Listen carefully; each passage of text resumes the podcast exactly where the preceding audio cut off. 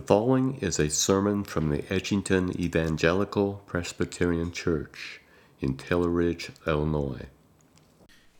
And now, friends, let me invite you to uh, open with me in the Bible. We are going to Acts chapter 2 today.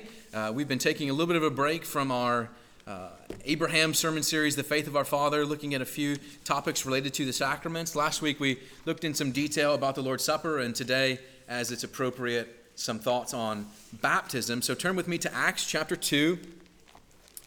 Uh, as you're going there, you will find it on page 910 of a Pew Bible, and you do want to follow along. And we'll be going to one other place uh, in the scriptures today, uh, but we primarily will be thinking about Acts chapter 2. Uh, baptism uh, gives us this wonderful opportunity to reflect uh, meaningfully on what it is that God has done and what it is that God is doing through this great act of this sacrament. And uh, here in Acts chapter 2, we see a certain word about it. Let us first pray and ask God's blessing upon His word, and then we'll hear God's word together. Let us pray. Our Father, we thank you for the great privilege of being your sons and daughters. We thank you for the grace of the Bible and the fact that here you reveal yourself to us. We pray, Lord, that by your Spirit, that you would illuminate our minds to give us understanding. Lord, help us to grow today, not just in knowledge, but in heartfelt faith and trust in you, our covenant God, that we might be a more faithful people. And so, Lord, come and bless the hearing of your word today, we ask, in the power of Jesus' name. Amen. And now, hear God's word from Acts chapter 2, starting at verse 36 through the end of 41 in the context. This is at the uh, towards the end of the day of pentecost and the conclusion of peter's sermon at that very special day. This is the word of god. Let all the house of israel therefore know for certain that god hath made him both lord and christ this jesus whom you crucified. Now when they heard this they were cut to the heart and said to Peter and the rest of the apostles, Brothers, what shall we do? And Peter said to them, Repent and be baptized, every one of you, in the name of Jesus Christ, for the forgiveness of your sins, and you will receive the gift of the Holy Spirit. For the promise is for you and for your children and for all who are far off, everyone whom the Lord our God calls to himself. And with many other words he bore witness and continued to exhort them, saying, Save yourself from this crooked generation. So those who received his word were baptized, and there were added that day about 3,000 souls. Amen. The grass withers and the flower fades, but the word of God abides forever. Let us keep our Bibles open here. And uh, today, as I said, we we want to think meaningfully about baptism. And uh, actually, I want to do two things. Uh, first of all, to, to just establish biblically for us some realities about baptism so that as we have many questions, I think about what baptism is and what it's for and what it does, we want to touch on those. But then, secondly, and perhaps in more detail, uh, I want to be answering the question what are we supposed to do with baptism? Okay? What are we supposed to do with our baptism? Because we are supposed to do something with it, and we are part of a tradition that has very clear teaching about this. Uh, and I think that it's something that all of us need to grow in our understanding of so that we might live more faithfully as God's people. So, as we find here in Acts chapter 2, Peter preaching the gospel, he has concluded at the end of his Pentecost sermon the reality that Jesus Christ is Israel's Messiah and the Savior of the world, and that all people should come to him through faith and trust. And he gives that word in Acts chapter 2, verse 38, saying, Repent and be baptized in the name of Jesus Christ. And he uses these words in verse 39 that I want to pay special attention to. Verse 39 says, For the promise is for you and for your children, and for all who are far off. You know, again, there are many those who think uh, in different traditions that it's not proper that children be baptized. uh, because, they, again, they don't know what's happening and they don't have apprehension of it and it doesn't mean anything to them. And they might even say, well, it's just a ceremony, it's just a, a fancy ceremony. And in that mindset, there is some real concerns, not just for those who don't hold to infant baptism, but for those who hold to infant baptism but still only see baptism as, you know, just a cute ceremony. What is baptism? What is it for? What is it doing? If we fall into this trap that baptism is just ceremony, uh, something that happened a long time ago without much relevance, then we are missing out on one of the greatest blessings that God has given to his people to enjoy. But we must know what that blessing is. In, in order to do that, we must make good use of our baptism. And as I use that phrase, I wonder if that makes uh, you ask a few questions. Have you ever heard the phrase, the use of your baptism? How do you use baptism? You know, you use tools, right? You use something, you take it in your hand and you apply it. But can you use baptism? The answer to that question is yes. But how you use baptism is oftentimes a little bit confusing. But we recognize in Peter's words in Acts chapter 2 that the promise is both for those who receive and for children.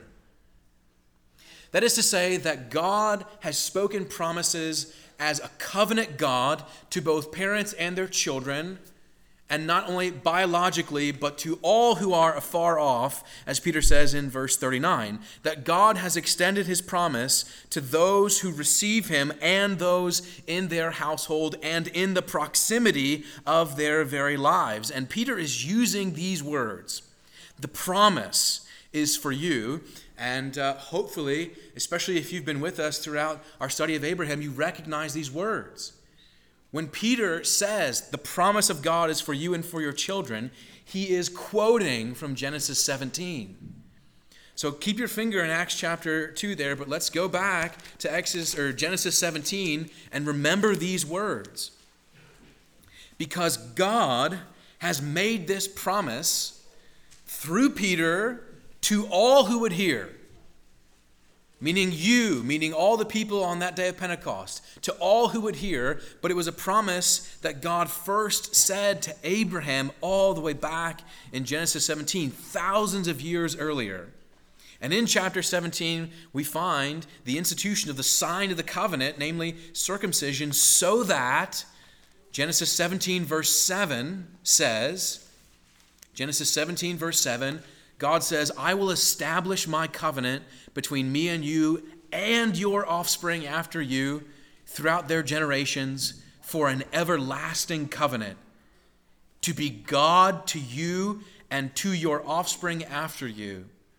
And I will give to you the land, I will give to you and your offspring after you the land of your sojournings and all the land of Canaan for an everlasting possession, and I will be their God. This language, I will be your God and you will be my people, is perhaps the central reality of all of the Bible. That God calls together a people and says to them, I am your God and you are my people. And in order to teach what that means that I'm your God and you are my people, I place upon you a visible sign to distinguish you as my people. And in the Old Testament, that was circumcision, and we read about that and we studied it in Genesis 17. In the New Testament, the visible sign that God gives to distinguish his people so that they might know that they are his people and he is their God is not circumcision anymore, but rather baptism. Baptism is the visible sign that God gives to his people so that they would know that they are the people of God. And this promise is a multi generational promise. Do you notice how it says in verse 7 that this covenant is established between me and you, Abraham, and your offspring, most immediately Isaac and then Jacob, but then their offspring after them throughout their generations for an everlasting covenant. And that is to say that when God promised to Abraham that he would be his God and the God of his children, that that same promise runs through the whole Bible, and that is the promise that Peter quotes when he says, "The promise is for you and your children." Because God is a God of covenant. God is a God who marks his people out with this sign. And this matters because the promise is handed down generation to generation, just like the telling of a family story. And the family story of the Bible, as God calls us as his own, is this that you and I are not free to choose our own gods. There is only one God, and he claims his people as his own. We are not free to turn from him, though we often do. There is only one God. The point of the point is is that you have a family story in the family story of Abraham, in the family story of Peter's sermon at Pentecost. And if we don't tell the family story, we lose the family story. How many of you have heard perhaps a relative, a grandfather, go into the same story for the hundredth time, and you roll your eyes and say, I've heard this, I've heard that before, right? Except in 60 years, you begin to appreciate and remember that story and tell it to the next generation because that's how the story passes on by the telling of the story. And from the generations of Abraham to Peter, the story is told as you have a God. He claims you as his own. Walk in obedience with him and respond to his love. And that is manifest chiefly in Jesus Christ Jesus Christ is the Savior of the world, and He calls to Himself all those who turn to Him in faith and repentance and gathers them together into the family of the people of God. And the family of the people of God must tell their family story. And this is our family story that God is our God and He's claimed us as His own, and we must walk with Him. And our baptism is the chief way that we tell that family story. It keeps the family story in our hearts. Even when we've heard it for the hundredth time, we remember that this is our story. But what do we do with it? That is really the, the central aim that I want us to think about here. What do we do with it? As Peter says again, that this promise is for you and for your children. How do we apply that promise and what do we do with it? How should we take it home and use it? Especially because uh, you may not be familiar. We read from the Westminster Shorter Catechism, but the larger catechism uses this language. And at first, the first time I ever read it, I thought it was really strange. The larger catechism talks about improving your baptism.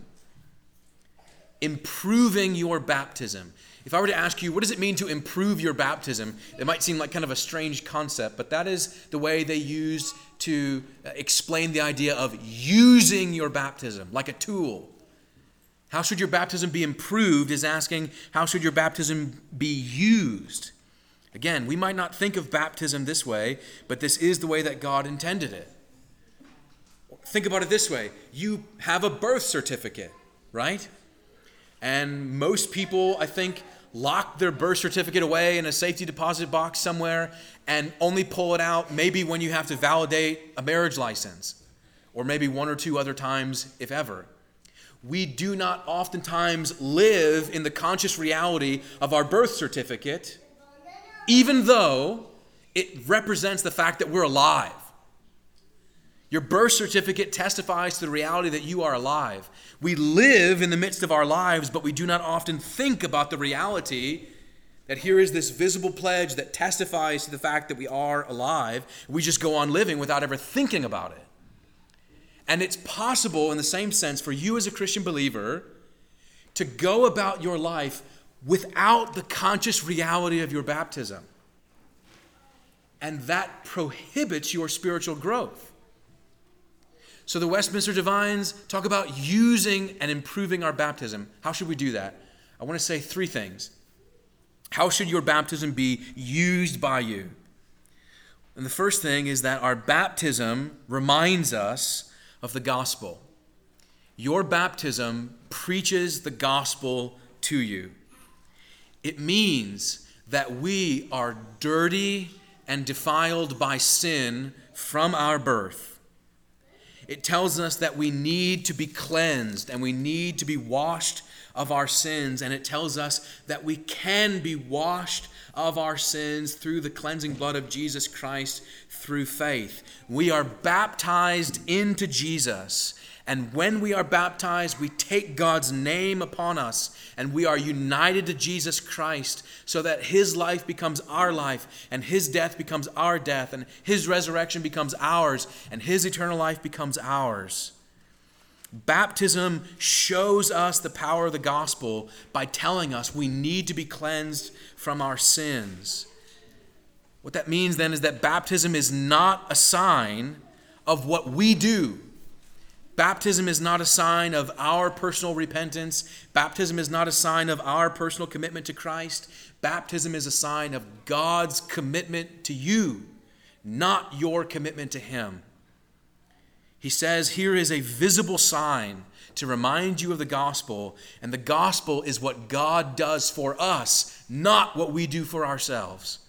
And so, therefore, baptism tells you that you need to be cleansed from your sins, and that cleansing can only come through the blood of Jesus Christ. And so, the use of baptism is the continual reminder of the gospel. Secondly, we should use our baptism to remind us that we don't belong to ourselves. You are not yours if you are a baptized Christian. We belong to another, not to ourselves, and we certainly do not belong to sin anymore. You know, one of the most important times for you to use your baptism is when you face temptation. And every single one of us here faces temptation. Every day, beset from all sides. It does not matter what the manner of your temptation is. It does not matter what the particulars of the sin that you're being inclined to are. We are all tempted. And when our flesh inclines us towards whatever pleasure, whatever satisfaction that is outside of God's word, how do we say no to sin? Do we just clench our fists and resist as hard as we can? How do we say no to sin? And we are taught to remember our baptism when we face temptation to say, I have died to sin and I have been made alive in Jesus Christ. I have been raised to new life. I don't have to be a slave to an old master. I have been baptized. You know, consequently, that is one of the most famous examples from Martin Luther's life. Martin Luther said this all the time. When he was tempted, and he was a man with great temptations, he would grab a piece of chalk and scrawl across his desk these words Baptizatus sum, which means I am baptized. Martin Luther fought the temptation of the devil by crying back to him, saying, I am a baptized Christian. I do not have to give in to the temptations of sin. I belong to another. I am not under the reign of sin. I am under the reign of Jesus Christ. With your baptism, God intends for you to fight the temptation of sin in your life by saying, I am a baptized Christian. Your baptism is a weapon to use against the enemy of your temptations. So, our baptism reminds us of the gospel. Our baptism marks us as belonging to God and no longer to sin. And third, our baptism unites us to Christ's body. And this is of special importance today when we witness a baptism because, as I said, you as a Christian believer, when you see a baptism, you are not an observer. You are not a spectator who is passive.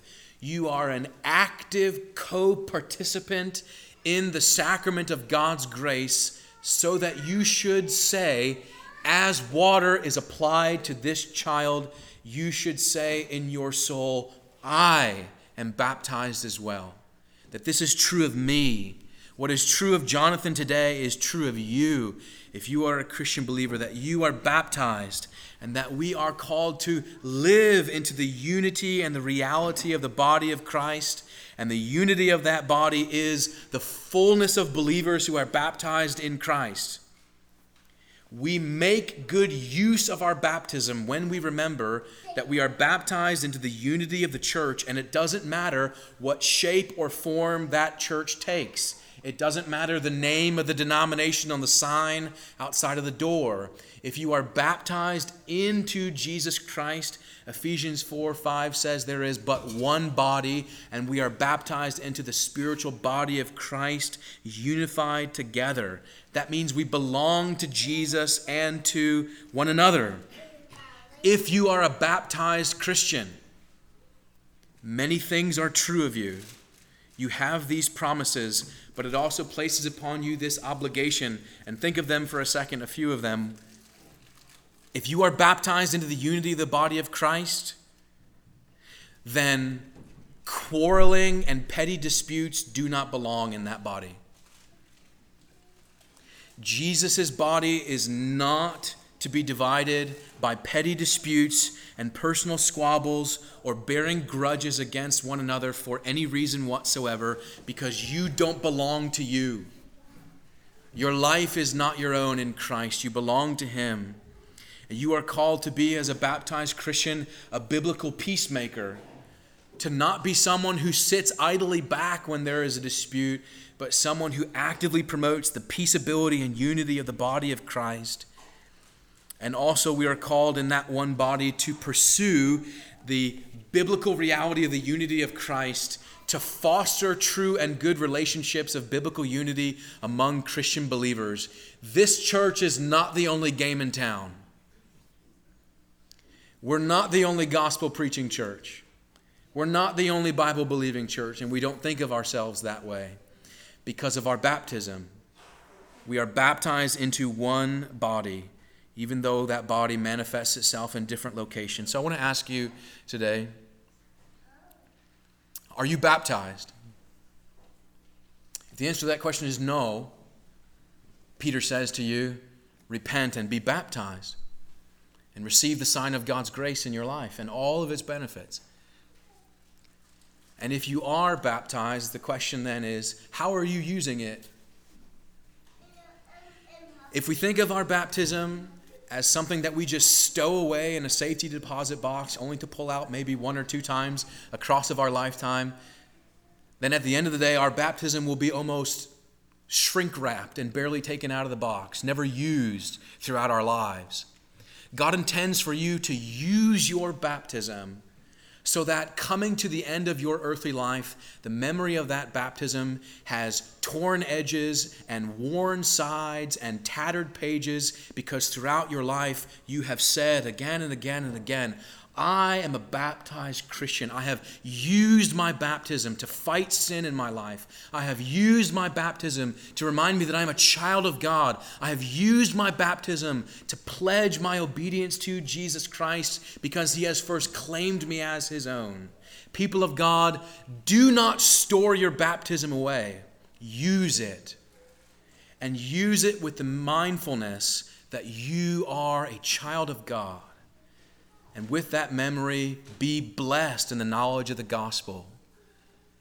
And if you, again, have not responded in faith to your baptism, if you have been baptized but have never called upon the name of Jesus with your trust, then your baptism stands as a testimony to you that you must answer this call.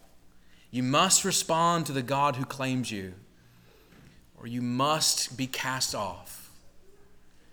And so let us respond. Let us use our baptism, and may it bring God glory. Let us pray. Father, we thank you for the sacrament of baptism. We praise you for your purposes of using it in our lives. We pray, Lord, that in very practical ways we might be those who see ourselves as the children of God. Lord, may we tell ourselves this truth and also the next generation that you might always have a faithful people here to bear witness to the truth of the gospel. Lord, help us to do this in ways that bring honor to you, we pray, in the name of Jesus our Lord. Amen. Thank you for listening to today's sermon. If you would like more information about our church or its ministries, please visit edgingtonepc.org. May God bless and keep you.